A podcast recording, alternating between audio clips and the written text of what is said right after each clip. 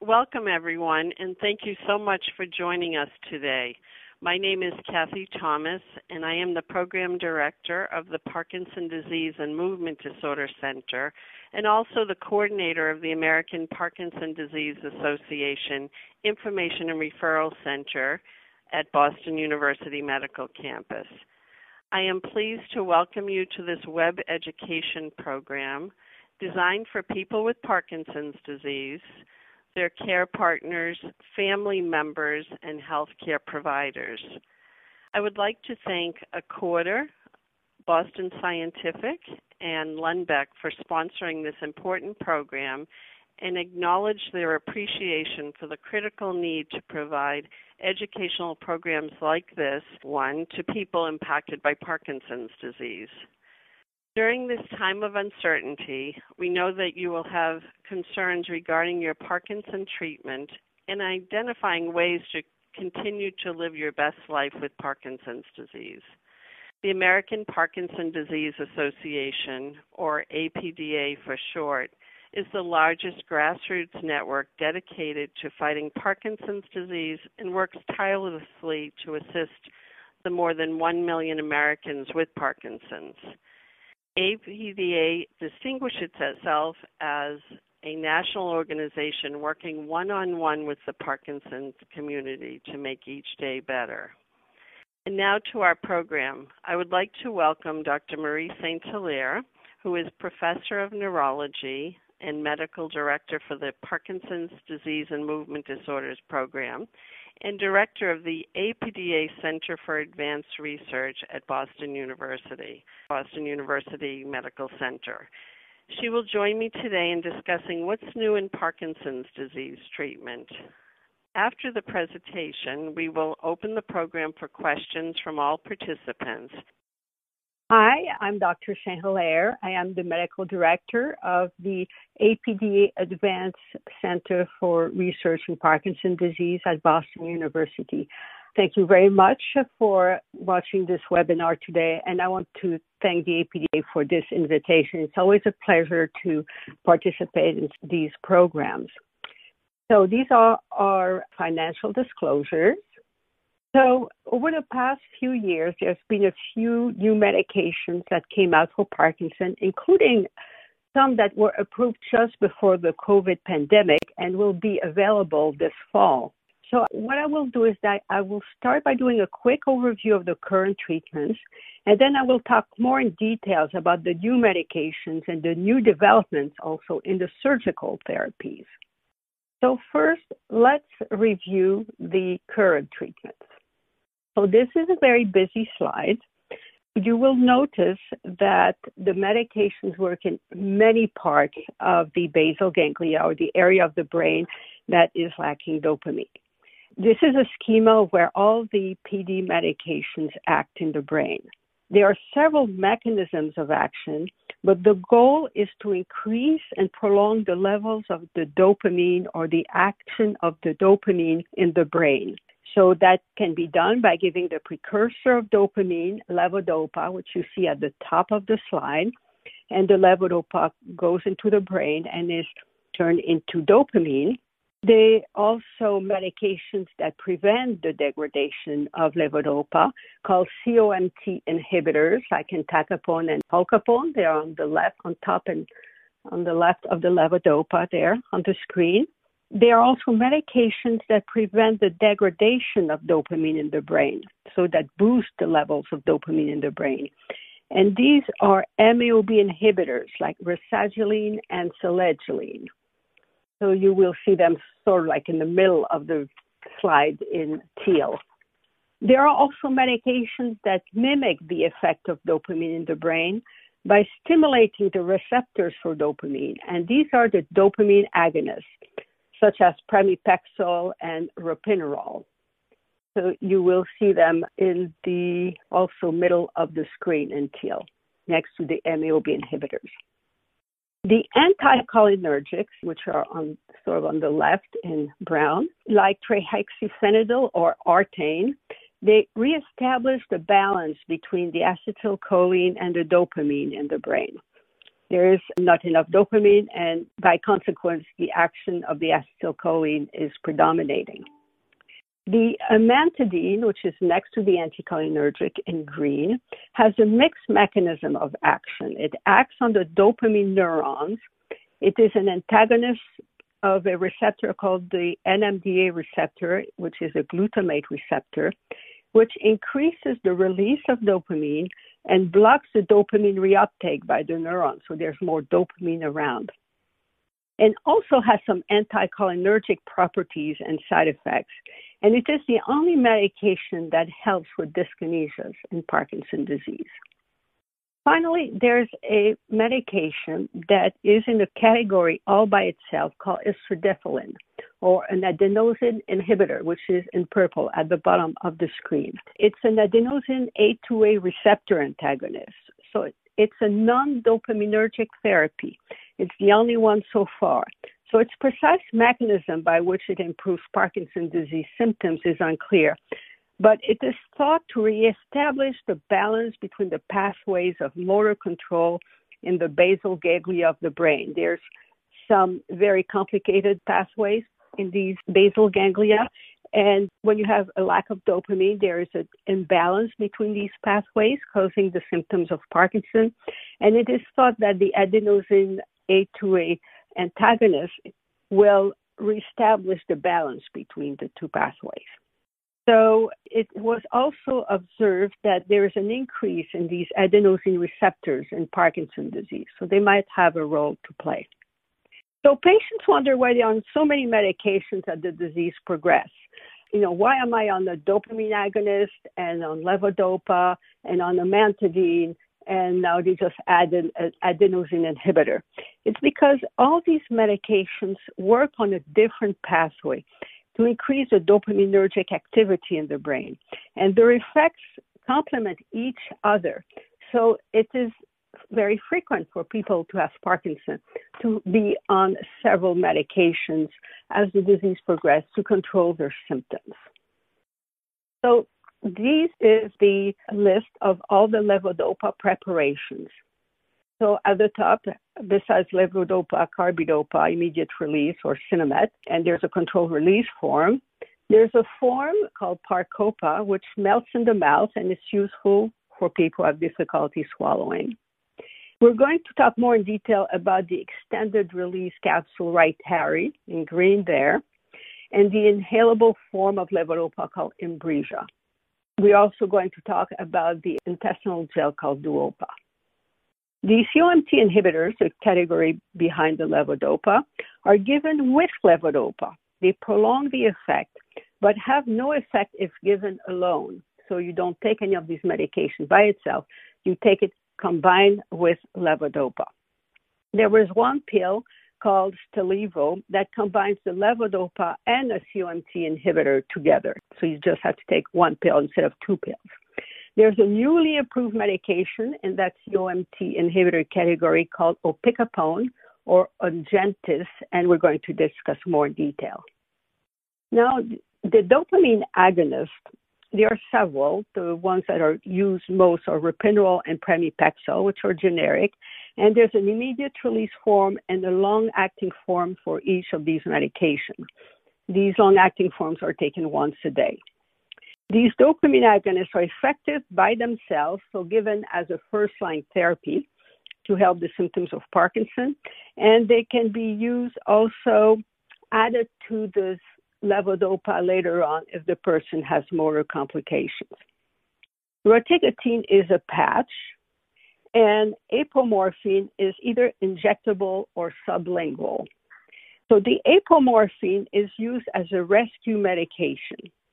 The new sublingual form of apomorphine, Kynmobi, was very recently approved, and we're going to discuss more about it later. We're going to talk also more about Nourianz or istradefylline, recently approved as an adjunct to levodopa. It's the only medication in its category because it does not have a dopaminergic mechanism. It's that adenosine 2A inhibitor I discussed before. The MAOB inhibitors include selegiline and rasagiline, and a form of selegiline that is absorbed in the mouth called Zelapar. They may be used early in the disease without levodopa or later on in the disease to help levodopa last longer. Xadago or safinamide has activities of an MAOB inhibitor as well as other activities. Finally, amantadine improves tremor, stiffness, and can be given alone to relieve the symptoms of Parkinson before starting levodopa. We are going to talk more about the extended release forms, Gocovri and Osmolex. And as I mentioned before, amantadine is also the only medication that we have that can improve dyskinesias. So, as anybody who has Parkinson knows, there are medications for motor symptoms of Parkinson, but a lot of people have Parkinson also have non motor symptoms, whether they have mood disorder, low blood pressure, constipation. So, there are two recent medications that have been approved. One is for hallucinations in Parkinson, it's called pimavanserin or Nuplazid and one medication for low blood pressure called droxidopa or Northera. So we're going to discuss these medications more in detail. There's one medication that has been approved a long time ago for cognitive issues in Parkinson's disease called rivastigmine. There's a generic pill, but there's also a patch called Exelon, and the patch form is not generic, but the pill is generic. So let's discuss more about the newly approved medication. You may have noticed these medications address the advancing motor symptoms of Parkinson, such as fluctuations and dyskinesia, as well as the non motor complications of Parkinson. So, Rytary is an extended release form of levodopa carbidopa in a capsule. So each capsule contains both beads of immediate release, levodopa, and extended release. So you can even open the capsule and put the beads in the applesauce if you have difficulty swallowing. But I just want to warn you not to give them through a gastric tube or G tube because it will clog it. Trust me, I tried it and it didn't work well. So it's supposed to be a long acting medication, but that does not mean that it is given only once a day as some of the dopamine agonists. It's most people take it a minimum of three times a day, but often four to five times a day. The dosage, as you see, is quite different than the regular levodopa carbidopa. It's almost like starting a different medication. And patients may need quite a few adjustments to get the dosage right. So you have to work with your neurologist before you find the right schedule. And so uh, be patient with it. You cannot just change it milligram per milligram from an immediate regular release levodopa to the Rytary. It's good for people who take their medications very often. As you know, some people, as the disease progresses, have to take their Sinemet like every two hours, eight to 10 doses a day sometimes. So that decreases the number of time you, you have to take your medication and hopefully smooth out the off time. Another way to help with the off time, if you have bad motor fluctuations, is with Duopa. It's an intestinal gel containing levodopa and is given through a tube inserted in the small intestine. So it allows to provide continuous delivery of levodopa for 16 hours of the day. So during the waking hours, has to be stopped at night. The infusion rate is programmed to provide continuous on time for patients who have motor fluctuations. And there's also the possibility for the patient to give themselves little boosts if necessary, like first thing in the morning to get started, or before doing exercise, for example, could give yourself a little boost, or if you feel that you're wearing off a little bit, that's another possibility. There's also reports that long term use of Duopa will decrease dyskinesias. Inbrija is another form of levodopa. It is a rescue form. Levodopa is put into a powder that is inhaled and it's directly absorbed through the lungs, which makes the absorption much faster than taking it as a pill by mouth. And it can be used up to five times a day. It works best when the patients feel the off coming. So don't wait until your off is really bad to take the. It might be too late. When you feel your off coming, either the tremor coming back or the stiffness or the gait difficulties, that's when you can use your Inbrija. There's only one dose of Inbrija. It's two capsules. That's just the standard dose. So it's used as a rescue medication.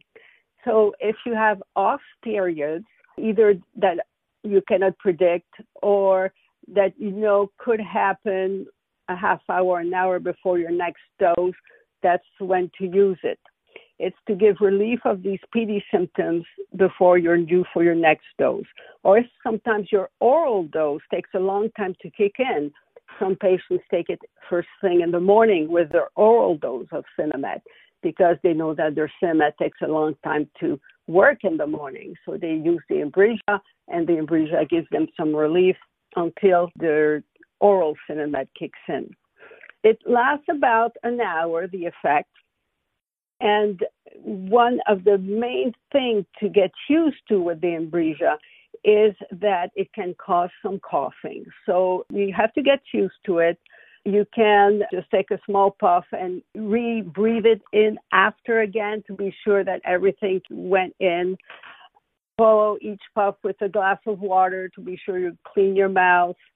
So there are tricks that can work and work around to help with the coughing. You cannot preload the capsules in the inhaler because when you put the capsules in the inhaler, it makes the holes in the capsules and then you will lose the powder. So I think it's uh, something that's useful to carry around if you are concerned about being somewhere and having some off time. I tell people it's a bit like a safety type medication. So Gocovri is a form of amantadine that is long acting, taken once a day, and it is approved to treat dyskinesias and off time. It's given at bedtime, and the level rises before the patient gets up in the morning. The full dose is 274 milligrams at bedtime, but there are some people because of some medical issues or because of their age that can tolerate only a lower dose. So there are other capsules. There's a 68.5 milligram capsule uh, tablet, and you can start with that if you're concerned about the potential side effects. So it has similar side effects as the regular amantadine, but it gives higher and more sustained blood levels than the regular amantadine. Then Osmolex is another form of long-acting amantadine, which is taken once a day. This one is taken in the morning. The way the pill is built is that the outside is an immediate release outer layer, and inside the pill, there's the core is the long acting medication. So you take your pill in the morning, you have an immediate release effect from the medication, and then a sustained effect for the rest of the day from the long acting part of the medication. So the dose also depends on the tolerability and the reaction to the medication and it is indicated for the treatment of Parkinson disease symptoms. Now we have Xadago. So Xadago is mostly an MAO-B inhibitor like rasagiline or selegiline, so it should not be combined with them. But it also probably has other activities, and it's not totally clear how it works it's used as an add-on therapy to levodopa to help improve the off periods.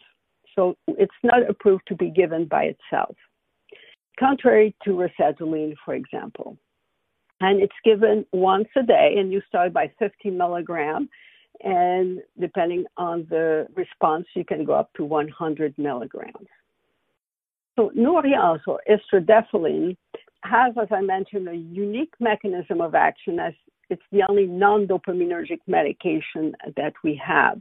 It does not act by increasing dopamine. It is approved for off periods, and the dose is given once a day, and it's 20 to 40 milligrams. The side effect includes dyskinesias and hallucinations. Although it's not a non dopaminergic medication, it seems to potentiate dopaminergic side effects. So if you have dyskinesias and hallucinations from your levodopa, it could get worse on the Nourianz.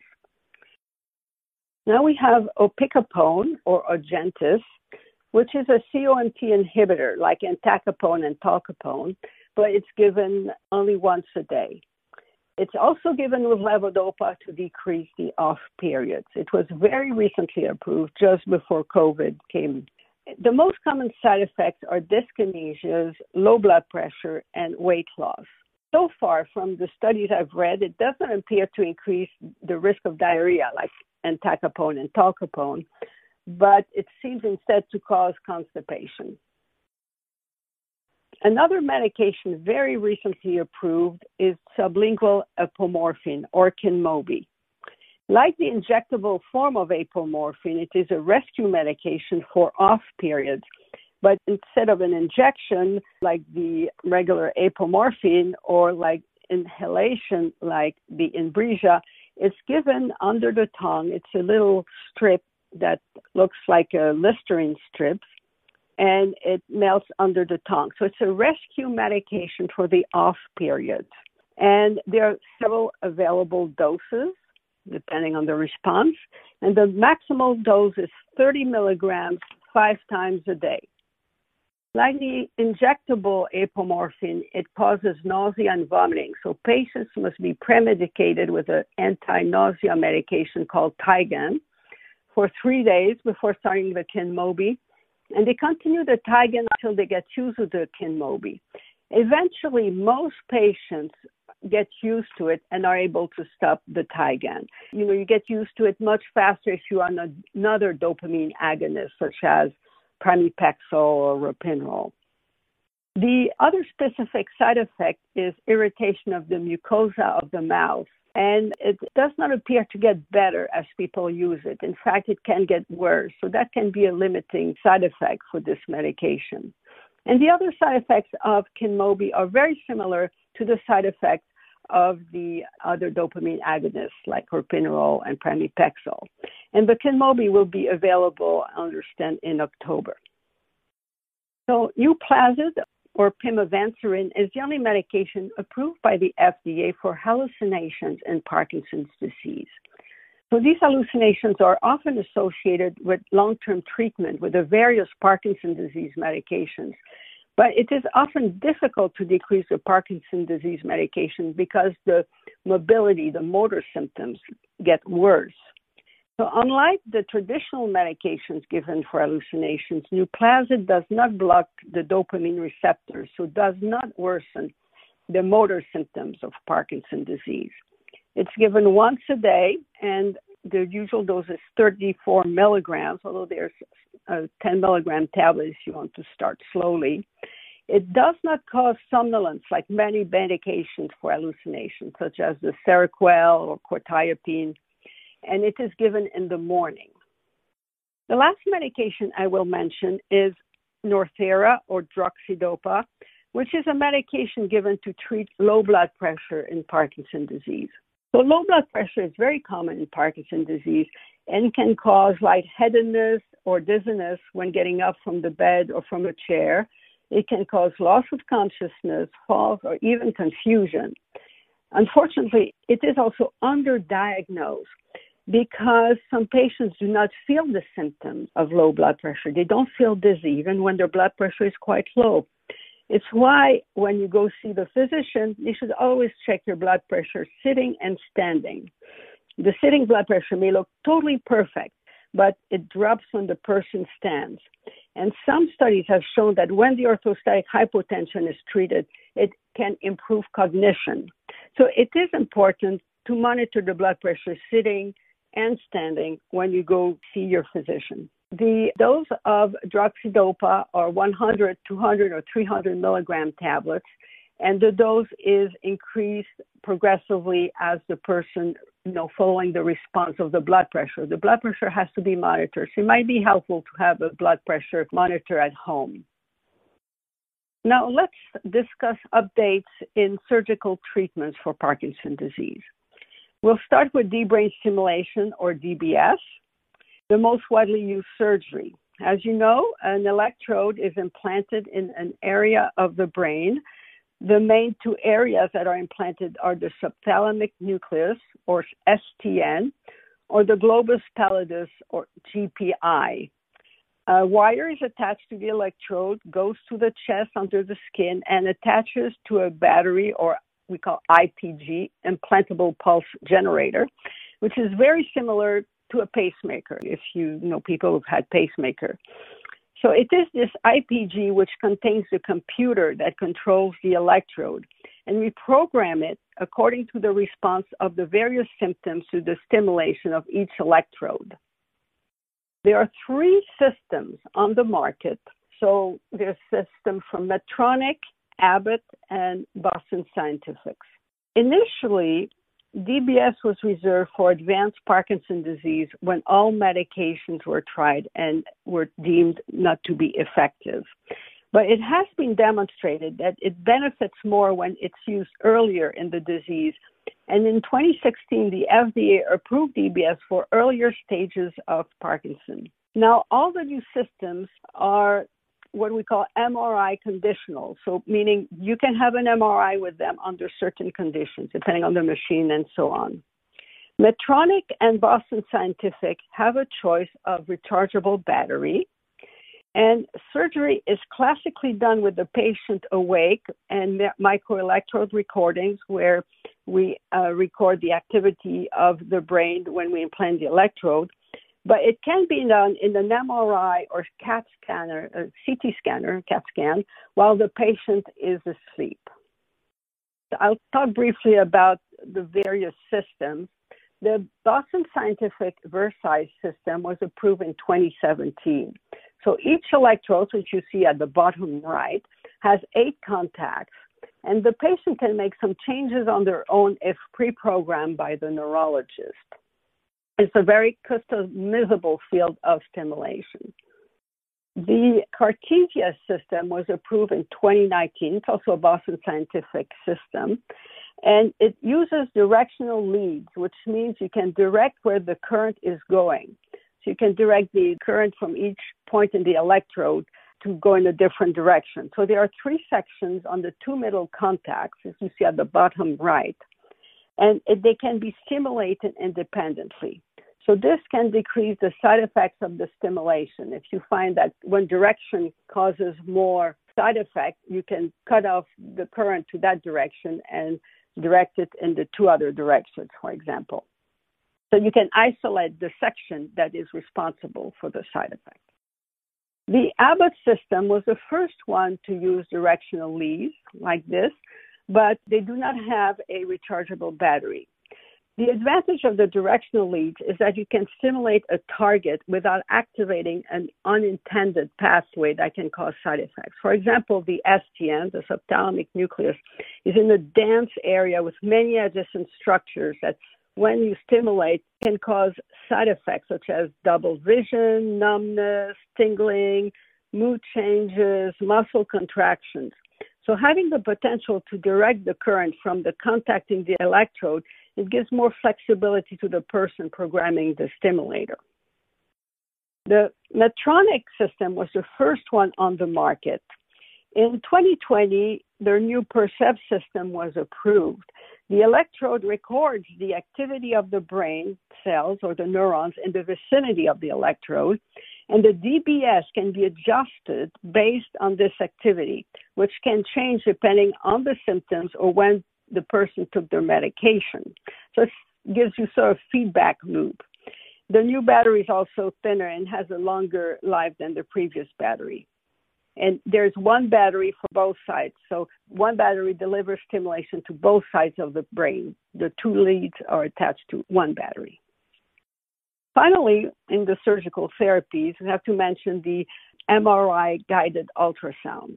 It's performed in the MRI machine and a beam of ultrasound makes a lesion in a region of the brain called the thalamus. It's an intervention, but it's not classically a surgery because there's no opening of the skull. It's approved for tremor, so it was first approved for essential tremor, but it's also approved for Parkinson disease tremor. there are clinical trials underway to see if it's helpful for other symptoms of Parkinson's disease. There are some limitations. For example, you must have the right shape of skull because some people have too thick skull and they don't think the ultrasound will go through. And it can be done classically only on one side of the brain because if you do it on both sides of the brain, it can cause some speech and swallowing difficulties. Although there are some recent reports that maybe if you wait a while between doing one side and the other, you can get away with it. But this is still under investigation. Thank you, Dr. Saint-Hilaire, for that wonderful overview of therapies. I think you and I can both appreciate the advances that have been made in therapies to address not only the motor problems but non motor problems. So at this point, it's now time for the question and answer session. So I would like to start. We have some wonderful questions that have already been presented or typed in. And I would like to start. Michael asks Does delaying taking medications cause further degradation of dopamine production versus taking medications early? So, should one delay taking medications? Dr. Saint-Hilaire?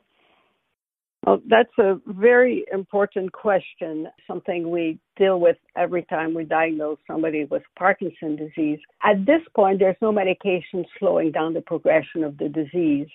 We can talk about neuroprotection. Some people might have questions about that, but other medications we have are for the symptomatic treatment of Parkinson.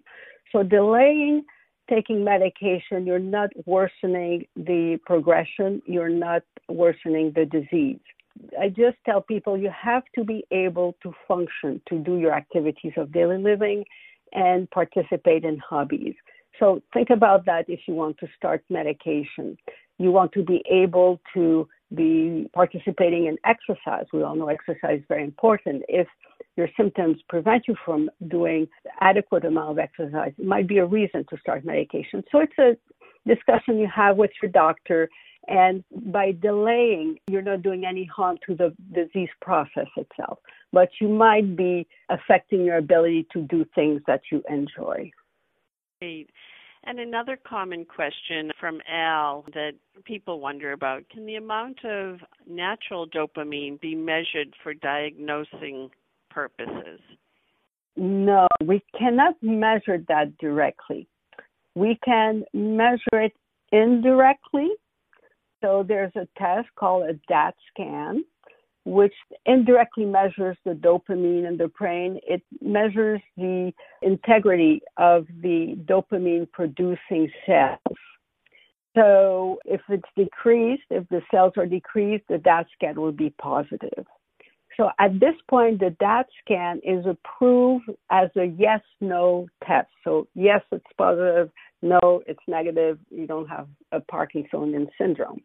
It is being studied to see if we can follow the progression of the disease with the DAT scan, but that's really used in investigational in trials and biomarker studies, for example.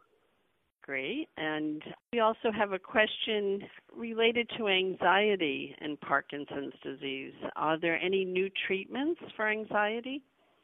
No, the treatments for anxiety in Parkinson are really the treatments that would use for anxiety in any other condition or in people who have just basic anxiety. There are medications such as benzodiazepine, like lorazepam and clonazepam. There are what we call SSRI, like paroxetine, sertraline, or Zoloft. There's some data that cognitive behavioral therapy can be very helpful for depression and anxiety in Parkinson. There's some research showing that. But there's nothing really specific for the anxiety in Parkinson. Yes, and that's a really good point that although medications are so important in other forms of treatment, but also rehabilitation therapies, cognitive behavioral therapy also is extremely important. And most healthcare providers will use a combination of all of these things. Great questions that yeah. also address exercise, etc. So we'll talk yeah. a little bit about that. Exercise mm-hmm. will help with mood also. That's true, Cathi. So a some questions that address some of the side effects of medications.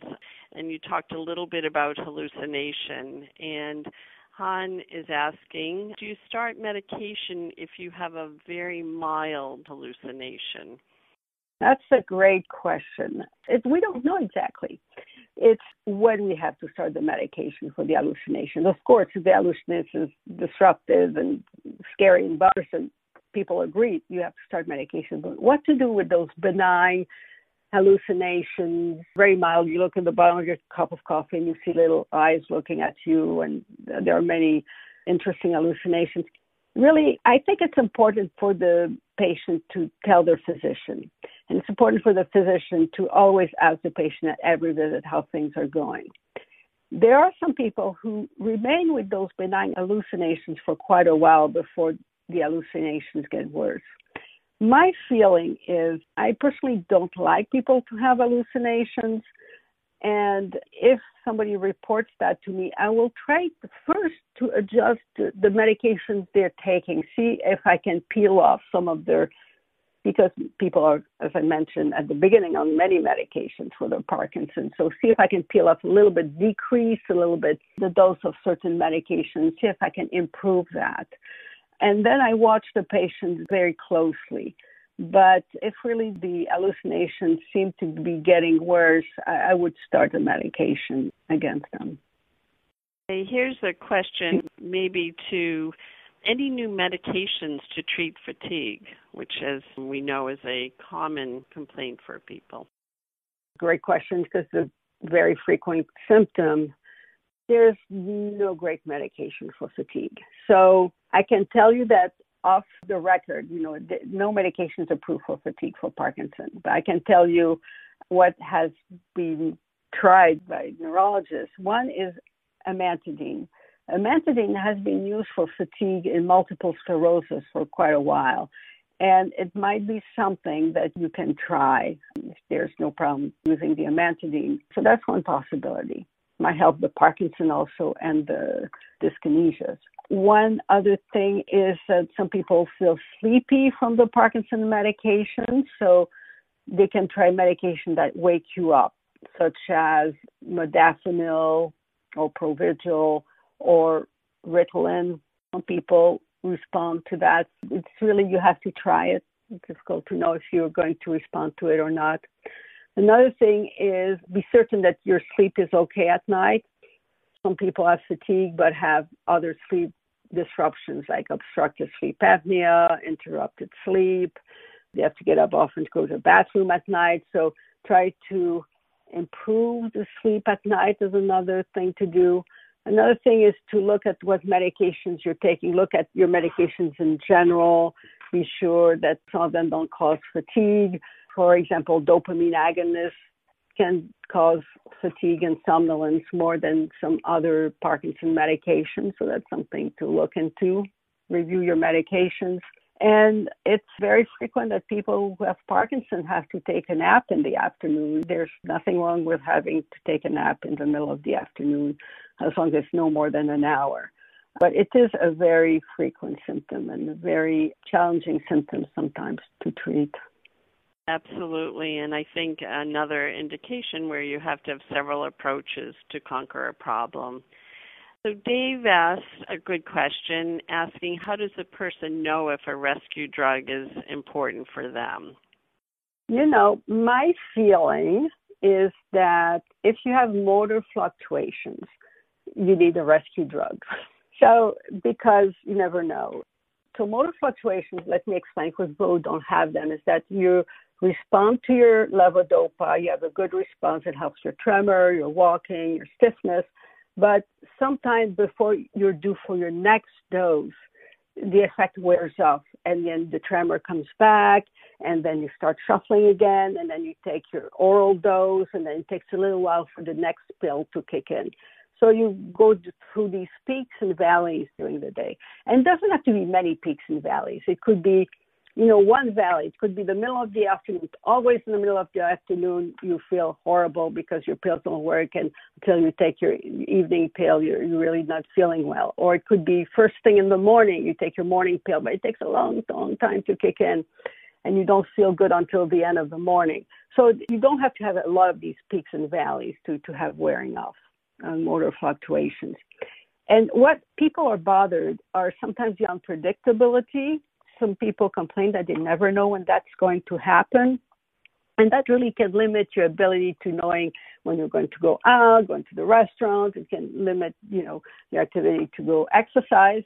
So I think if you have motor fluctuations, it's nice to have a rescue medication always with you that you, can use so you feel a little bit like a safety blanket. So these rescue medication I think are helpful for people who experience these fluctuations. Okay. And another great question from Martin. And this is a difficult question to answer, but what rate of success have you seen for deep brain stimulation? I know you commented that it's now available as an option earlier in the disease course. But overall, how do you feel about um, that? I think most people respond to the deep brain stimulation, but you have to do it for the right reason. So, if you do it because you respond well to Sinemet, but you have motor fluctuations, you have to take your Sinemet many times a day, you have disabling off periods, and you have dyskinesias. I think that's the ideal, and you will respond to that. You will respond to the DBS. Now, if the main reason you're having DBS is because you're having falls and balance problems and you have speech problem and swallowing problems, we know that these symptoms don't respond well to the deep brain stimulation. So if that's the reason why you have your DBS, you will not respond to it. So it's really, really important to really choose well the person who will have the DBS. And also remember that DBS is like a medication.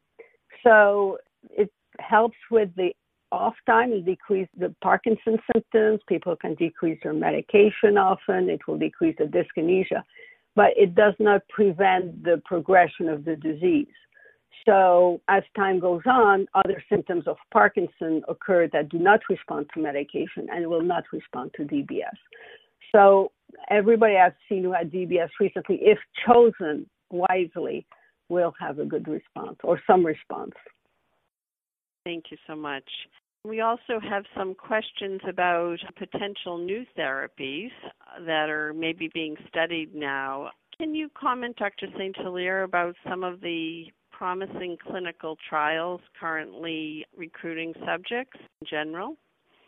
Yes, so there are, interestingly, the new medications, all the new treatments I talked about today are for people are more advanced and have motor fluctuations. But the new trial are really for people who are early on in the disease. So there's some very promising trials, one of them being done by a company called Biogen, but there are other companies doing similar trials where they give a substance that is like an antibody to the alpha synuclein, gets the brain rid of the alpha synuclein. Alpha synuclein is the abnormal protein that accumulates in the brain of people with Parkinson's. So it's like attaches to this alpha synuclein and clears it from the brain. Anyway, that's what we hope. So this trial is taking place. There's a trial starting by Neuraly. It's a medication that is used for diabetes, but it's an injectable that people give themselves once a week. But it seems promising to slow down the progression of Parkinson's disease.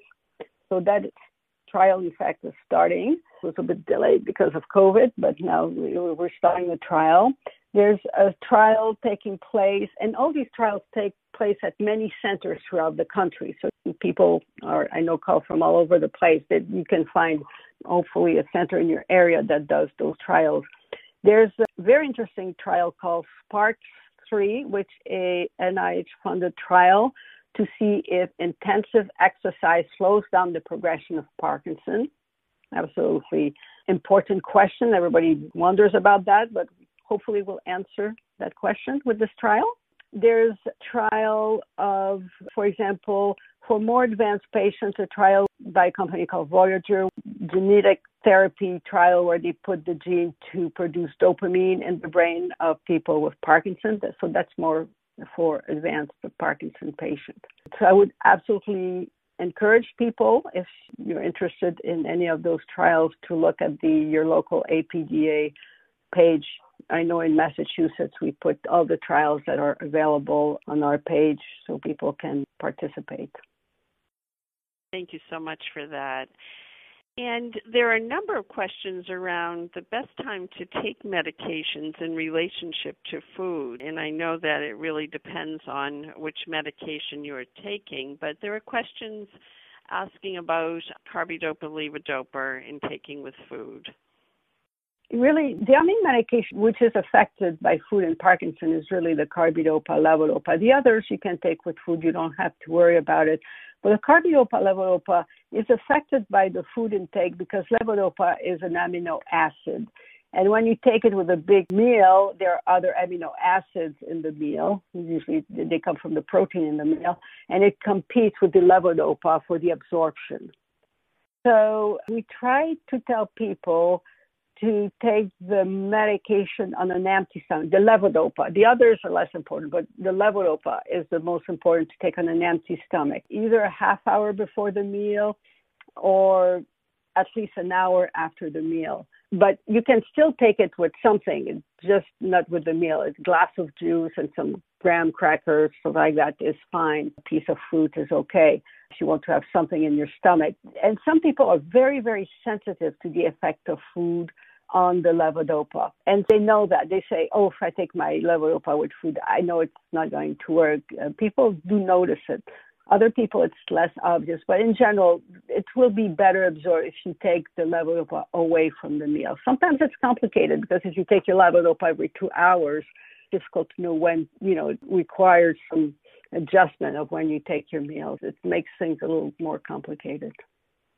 Thank you very much for that. And at this time, I want to thank Dr. Saint-Hilaire for joining us today, and my many thanks to everyone for participating in today's web education program. I do apologize that we couldn't get to all of the wonderful questions, but if you have a question or would like to speak with someone from our Scientific and Medical Affairs Department, I encourage you to visit our website at apdaparkinson.org or call 1 800 223 2732 and you can ask your questions there. If you enjoyed today's webinar, we hope that you will consider supporting APDA with a donation. With your help, APDA can deliver more programs and services like this one, which are needed now more than ever during these challenging times. To join us in the fight against Parkinson's and to learn more about the support APDA provides across the country through our network of chapters and information referral centers, as well as our National Research Grant Program and Centers for Advanced Research, please visit us at apdaparkinson.org. We all agree that being informed about your disease and treatment options is the best way to empower yourself and take control of your care. Have a wonderful day.